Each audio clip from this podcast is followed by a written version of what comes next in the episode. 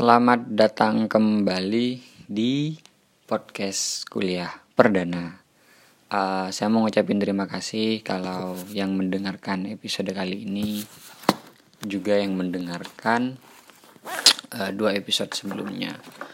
Di kuliah perdana Insight itu ada apa? Rekaman sesi talk show ketika WWIM 2000 18 kemarin dan yang selanjutnya talks saya dan teman-teman ngomongin masalah razia buku. Nah, sekarang eh, sesi yang kuliah perdana tanpa embel-embel. Tan bukan insight, bukan talk, jadi ini solo solo karir. saya ngomong sendiri. Kali ini eh, pengen apa ya? relatekan dengan film judul film yang mungkin bakalan rilis di dua bulan ke depan hype-nya udah tinggi banget sih. Avengers Endgame kalau teman-teman tahu. Nah Endgame di sini masuk ke eh kok masuk? Diambil dari itu kata-katanya Doctor Strange di scene apa ya? Lupa nama nama tempat tinggalnya Thanos ketika mereka kalah ketika Doctor Strange udah nyerahin Time Stone ke Thanos. Nah, kata-kata itu yang diucapkan Tony eh salah.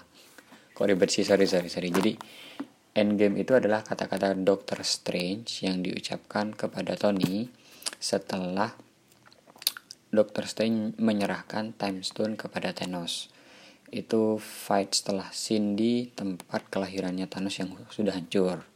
Gitu. Sorry ya yang tadi agak ya agak belibet tapi itu inti itu intinya. Nah endgame di sini mau saya pakai aja sih sebenarnya di judul podcast kali ini. Uh, kalau di Avengers itu karena ya Thanos sudah powerful banget dan mereka dalam kondisi kepepet. Jadi mau nggak mau uh, Dr. Strange melakukan itu. Pengambilan keputusan itu tentu karena sudah melakukan time travel. Jadi ya itu satu satu satunya cara yang bisa dilakukan. Sementara endgame yang mau saya bicarakan ya kita bisa dibilang sudah ada di permainan akhir di bumi kita ini um, kalau merujuk ke literatur keislaman sebenarnya umur dunia itu bumi itu 1500-an tahun lagi sisanya setel dan itu dihitung mulai dari kelahiran Nabi Muhammad. Kalau nggak salah seperti itu sih. Jadi sekarang sudah 1441 normalnya kalau misalkan memang benar uh, akan kiamat pada 1500 Hijriah Hijriah Hijriah Hijriah. Sorry sorry. Akan kiamat pada Hijriah. Uh, 1500 Hijriah maksudnya. Ya waktunya udah, udah hampir sekarang 1441 kan. Udah tinggal berapa tahun itu. Ya tapi di luar itu secara nyata sebenarnya kita udah melihat bahwa banyak perubahan di bumi kita. Misalnya climate change terus yang pada akhirnya mengakibatkan pemanasan global gitu-gitu. Nah kenapa ingin mengangkat masalah endgame gini? Sebenarnya kepancing sih dari um, uh, saya kok loadingnya lama banget nah kenapa pengen ngambil endgame gini? Tadi pas buka Instagram aku sempat ngeliat itu teman-teman. Salah satu temenku bikin stories. Isinya agak ya nyelekit gitu sih tapi secara sub substantif mungkin benar. Cuman cara menyampaikannya aja itu yang agak ya, ya agak pedes. Ada salah satu temanku bikin di insta storiesnya menyoroti tentang Palestina Israel hari ini. Atau bukan hari ini tentang Palestina Israel tepatnya. Karena kasusnya sudah berlarut-larut. Ya kasus Palestina dan Israel itu lang aku nggak tahu gimana bakal endingnya seperti apa. Cuman turut berduka kepada teman-teman di sana saudara-saudara kita yang ya sampai hari ini terus berjuang gitu ya. Berjuang untuk mendapatkan kebebasannya untuk mendapatkan hak-hak mereka gitu. Ya semoga nanti ada penyelesaian yang baik. Semoga mereka dikuatkan untuk semua ini. Nah temanku itu salah satunya ya yang, ada di storiesnya itu kayak gini. Ketika misal hari ini kita makan makan enak gitu terus uh, shopping banyak barang-barang gitu ke mall. Pada saat yang sama mungkin teman-teman kita di Palestina itu uh, sedang merasakan kesulitan. Saat kita merasakan kebahagiaan mereka merasakan kesulitan.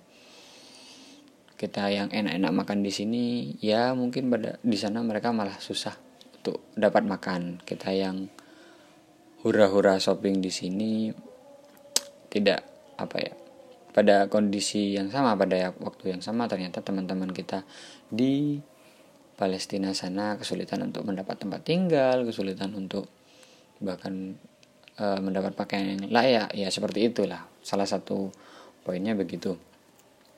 Agak apa ya agak agak sakit juga sih disentil seperti itu aku paham bahwa sebenarnya temanku ini berusaha ya menyuarakan gitu ya menyuarakan tentang kemanusiaan. Case-nya diambil di Palestina. Seperti itu. Cuman yang aku heran adalah kenapa hanya Palestina? Kalau boleh jujur sebenarnya permasalahan seperti ini ya tidak cuma terjadi di Palestina. Artinya ya bisa dibilang perang saudara, konflik perebutan wilayah tidak cuma Palestina. Mungkin yang banyak ke expose memang negara tersebut Palestina dan Israel tapi ya seperti di anu misalkan Su Suriah ya atau Iran sepertinya juga masih dalam masa-masa perang masih tidak baik jadi kenapa hanya Palestina yang disorot itu jadi pertanyaanku sih.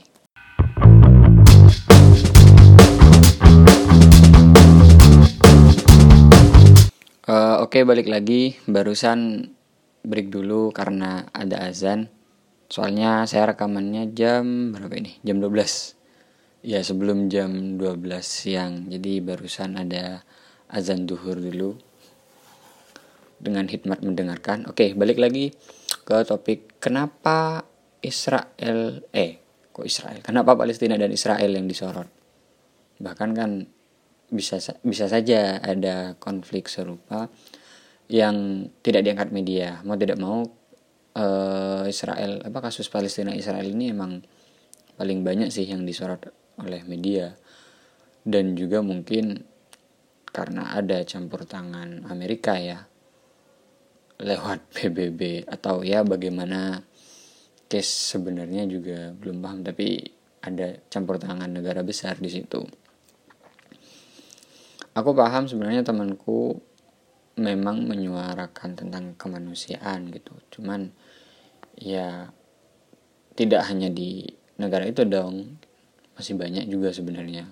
Jikalau kamu memang mau menyuarakan kemanusiaan kemanusiaan seharusnya secara umum atau lebih banyak lagi tidak cuman hal tidak cuman tentang Palestina Israel lagi pula. Aku juga takutnya agak bias karena ya temanku muslim yang disuarakan juga tentang kasus muslim juga gitu. Padahal humanity ya jauh lebih luas lagi gitu. Bisa saja tidak kita tidak jangan mencampur adukan dengan religion gitu mungkin mungkin juga ada kasus serupa gitu cuman bukan Islam gitu akhirnya tidak tidak tersorot gitu. Ya gimana dong? Tapi di luar itu aku turut anu siapa menyemangati hal baiknya bahwa ada masalah yang ingin diangkat. Oke cuman kenapa harus atau hanya Palestina Israel. Nah itu aku belum tahu. Tapi di luar itu apa pun yang dia lakukan misalkan menyuarakan itu lewat medianya lewat Instagram Stories terus uh, menggelar apa doa bersama misalkan menyisihkan penghasilannya buat donasi ya itu oke okay, bagus. Cuman begini masalah-masalah di apa masalah-masalah kemanusiaan ya kaitannya dengan yang tadi. Memang masih banyak sekali di dunia ini, di bumi kita ini. Dan kita nggak bisa menyelesaikan itu semua satu-satu. Kapas kita tidak punya kapasitas untuk itu. Makanya ketika temanku memilih untuk menyuarakan Palestina dan Israel it's okay gitu. Cuman kenapa tidak lebih diperluas lagi gitu. Paling tidak sebagai sebuah edukasi kepada dia kan bikinnya di Instagram stories ya. Edukasi kepada teman-temannya yang lain atau kepada followersnya gitu bahwa uh, ini loh ada krisis kemanusiaan atau masalah kemanusiaan di luar sana gitu tapi dari daripada mengurusi yang di luar kayaknya di Indonesia juga banyak juga ya krisis kemanusiaan ya. Kalau case-nya seperti Palestina Israel mungkin yang biasa kita dengar masalah yaitu makar-makar perusak NKRI gitu.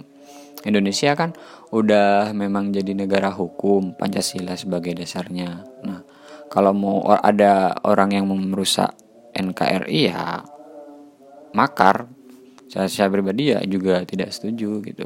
Kalau memang kamu tidak suka siapa pun ini kalau memang tidak suka terhadap Pancasila ya kenapa tinggal Indonesia tinggal di Indonesia gitu? Kenapa malah mau merubah dari dalam? Itu kan sama aja kayak Israel dong. Israel kan di Palestina juga awalnya numpang terus sekarang jadi malah menguasai dan ya mendiskreditkan gitu bikin masalah gitu.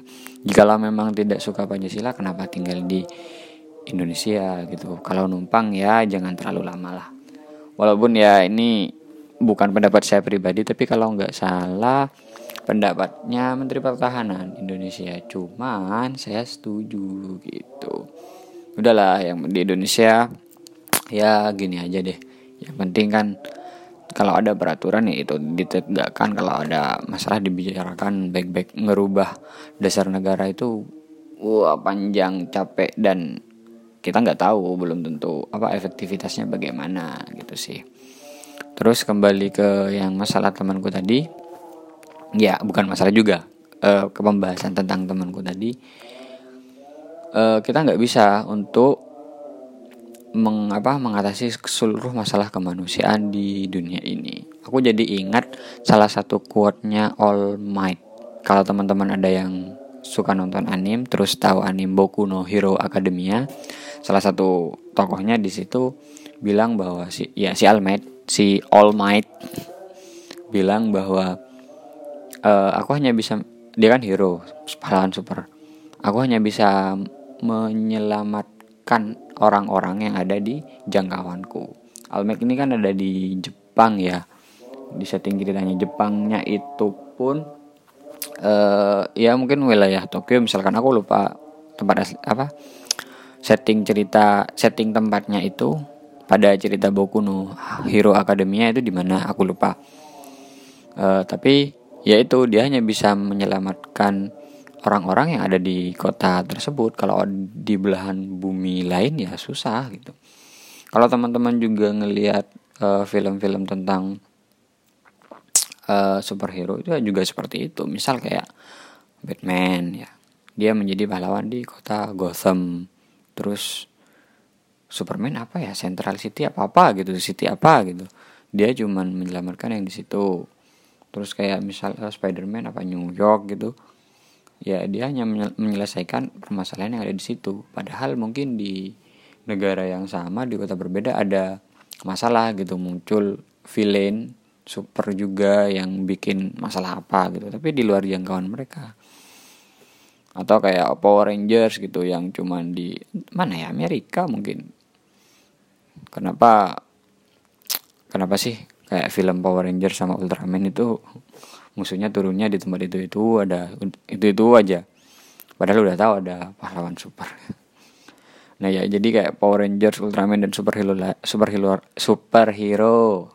Ih kok belibet sih. Menyelesaikan masalah atau menghadapi villain ya di sekitar mereka aja. Kalau misalkan ternyata di Indonesia ada masalah ya mereka tidak menjangkau untuk itu. Nah memang bagus sih ketika temanku memang sentral pada satu case aja misal humanity dan Palestina yang diangkat Palestina Israel gitu. Cuman cuman ya aku, aku agak aneh aja gitu. Kalau dari logika penyampaiannya tidak sesederhana dia hanya berfokus pada satu case tema humanity yang mengangkat Palestina Israel. Tapi kayak ada entah mindset mindset tertentu lah. Karena mungkin dia masuk ke golongan tertentu gitu.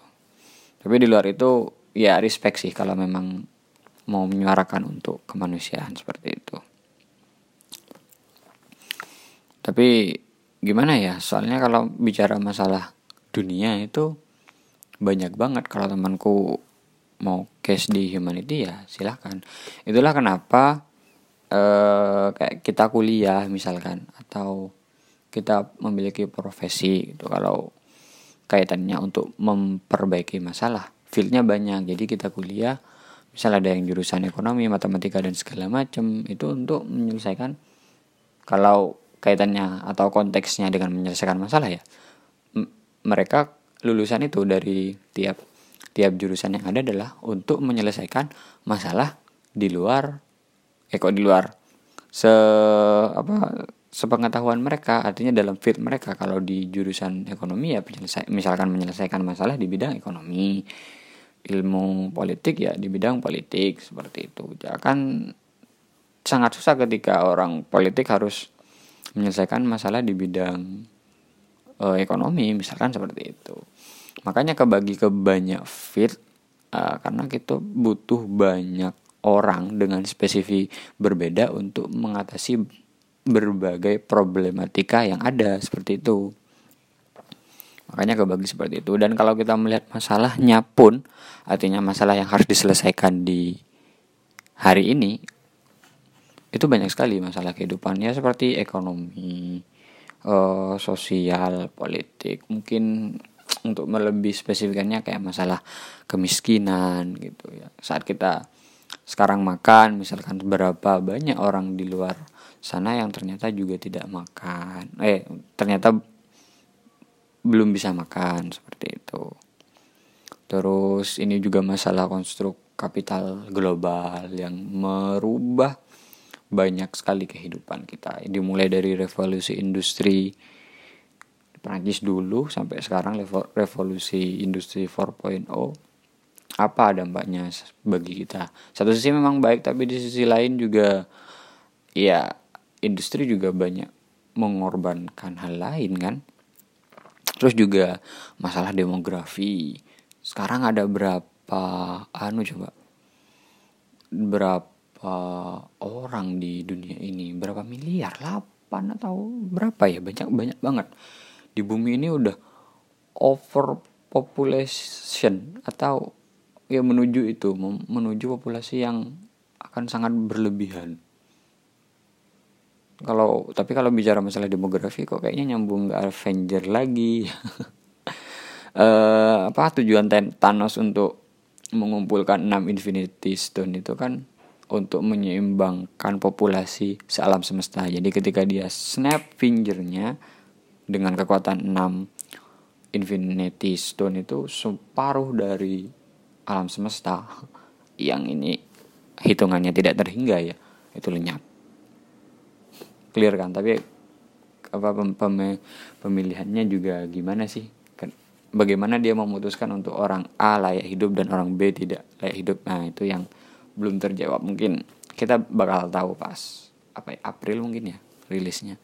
Sama juga seperti novel Inferno yang diangkat oleh Dan Brown. Masalahnya masalah demografi. Ya terlalu banyak orang di bumi ini memang satu sisi bisa jadi masalah ketika cuman banyak doang orang-orang banyak tapi bikin masalah orang-orang banyak tapi tidak produktif. Seperti itu.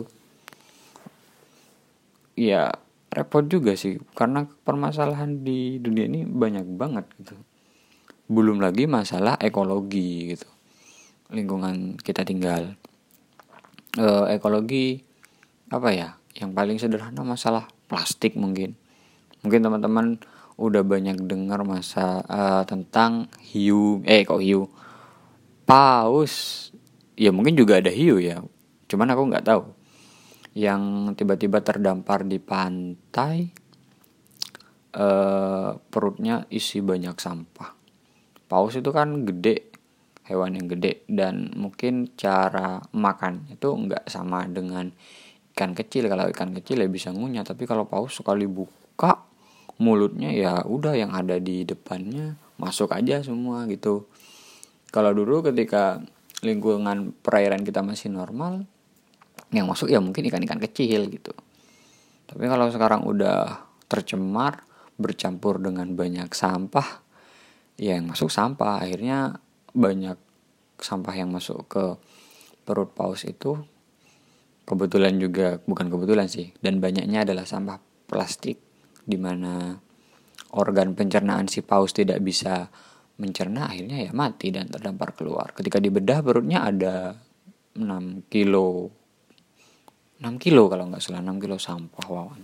Teman-teman kalau penasaran dengan itu ya bisa nyari sih e, kalau aku pribadi mungkin lebih tertarik untuk mengamati tema ekologi. Kalau temanku tadi mengedukasi teman-temannya atau mengingatkan yang lain dengan uh, apa humanity ya kasus-kasus humanity kemanusiaan aku lebih ke ekologi yang tertarik sebenarnya. Kalau temanku menyoroti tentang orang yang tinggal nah aku menyoroti tempat tinggal kita gitu. Mungkin secara umum podcast kali ini memang tidak terlalu berkenaan dengan field yang ada di deskripsi ya. Tapi gimana aku uh, pemicunya memang dari media sosial dari postingan insta stories temanku. Makanya bisa merembet ke banyak hal ini. Dan juga ini ada relasi kultural kan antara semua elemen semua orang semua pembahasan tadi semua orang-orang yang ada di bumi ini ya juga terkait dengan masalah kultural gitu. Ya makanya uh, gimana tiba-tiba nyambung aja gitu sih.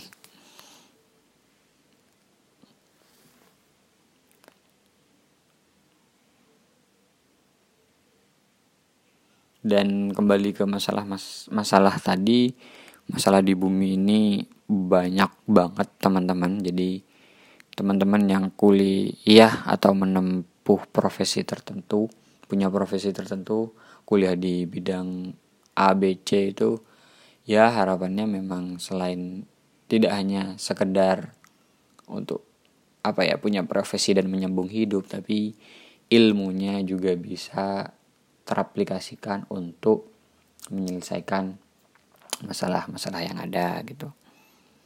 Kenapa ada disiplin banyak ya karena masalah yang akan dihadapi di bumi kita banyak gitu. Terakhir mungkin ya pesan sih untuk uh, apa? Ini kita semua untuk menjaga bumi kita sih. Aku lihatnya seperti itu. Kalau kembali ke teks Islam mungkin di Al-Quran ada Khalifatullah fil art Khalifah fil art manusia adalah ya pengelola bumi ini gitu. Dan bumi ya yang dimaksud bumi mungkin akan banyak sekali tafsirannya akan sangat luas sekali gitu penafsirannya. Tapi salah satunya tentu pasti bumi sebagai lingkungan kita tinggal gitu. Kita punya hubungan dengan Tuhan. Ya di berbagai agama pun aku rasa sama uh, manusia punya tiga relasi lah setidaknya relasi dia dengan Tuhannya gitu. ini ranah privat terus relasi sosial dia dengan sesama manusia dan juga relasinya dengan lingkungan seperti itu. Kita perlu menjaga lingkungan untuk tetap baik karena kita tinggal di situ. Bumi kita sudah semakin apa ya? rapuh, sakit dan segala macam. Makanya perlu dirawat. Kita itu juga spesies pendatang sih di bumi ini. Cuman kenapa yang paling cerdas justru yang paling banyak berbuat kerusakan ya heran gak sih dengan itu ya tapi gimana itu faktanya hari ini jadi ya imbauan kepada teman-teman kalau memang kalian kuliah uh, punya keteram punya pengetahuan keterampilan profesi di bidang tertentu dan ada masalah di bidang tersebut ayo kita selesaikan masalah itu. Dalam artian menggunakan pengetahuan yang kita punya untuk menyelesaikan masalah yang ada. Kalau aku sih uh, fieldku kan library information science ya jadi beberapa masalah seperti uh, edukasi masyarakat literasi masyarakat itu termasuk salah satu concern di jurusan ini. Jadi kami sebagai mahasiswa dan juga pustakawan sebagai profesi berusaha untuk ya lebih mengedukasi masyarakat membuat akses informasi masyarakat lebih tersedia seperti itu. Cuman aku juga tertarik ke masalah ekologi di mana kita ting lingkungan kita tinggal sekarang mu bukan mulai sih sudahnya sangat tidak sudah sudah sangat tidak nyaman dan sudah sangat sekarat gitu. Jangan sampai bumi kita memberikan resistensinya gitu. E, penolakannya rasa marahnya diluapkan kan kita sendiri yang rugi kita sendiri yang mati ya, dan segala macam gitu. Makanya e, sayangi bumi kita dan kembali ke e, kasus yang temanku tadi ya oke okay lah kita harus saling mem, apa ya mengingatkan saling membantu di masalah kemanusiaan seperti itu karena Eh, banyak sekali mungkin saudara-saudara kita di luar sana yang tidak seberuntung kita seperti itu. Oke, sekian dulu mungkin podcast kali ini oh, agak lama juga ya. Aku tadi ngesetnya cuma paling tidak maksimal 10 menit, tapi ternyata ini udah 20 menit lebih dan agak banyak ngocehnya juga gitu ya. Gak apa-apa lah. Uh, sesi coba-coba. Jadi aku memang baru mulai podcast di Januari ya tepatnya dari Januari kemarin kan sekarang udah Februari dan itu masih perlu banyak belajar banget aku perlu bela banyak belajar banget utamanya masih eh utamanya tentang ngomong gimana bisa patuh outline agar pem, pembicaraan atau apa yang aku sampaikan berurutan satu satu sampai selesai gitu. Dan juga harus banyak baca lagi biar ya nggak ngeblank ketika rekaman dan apa yang disampaikan valid serta berbobot. Tapi paling tidak aku gara-gara temanku ini sih tadi pengen menyuarakan hal ini. Uh, kayaknya terlalu penuh di kepala akhirnya ya aku tumpahkan di rekaman karena kalau untuk nulis uh, saya masih punya banyak deadline tulisan yang lain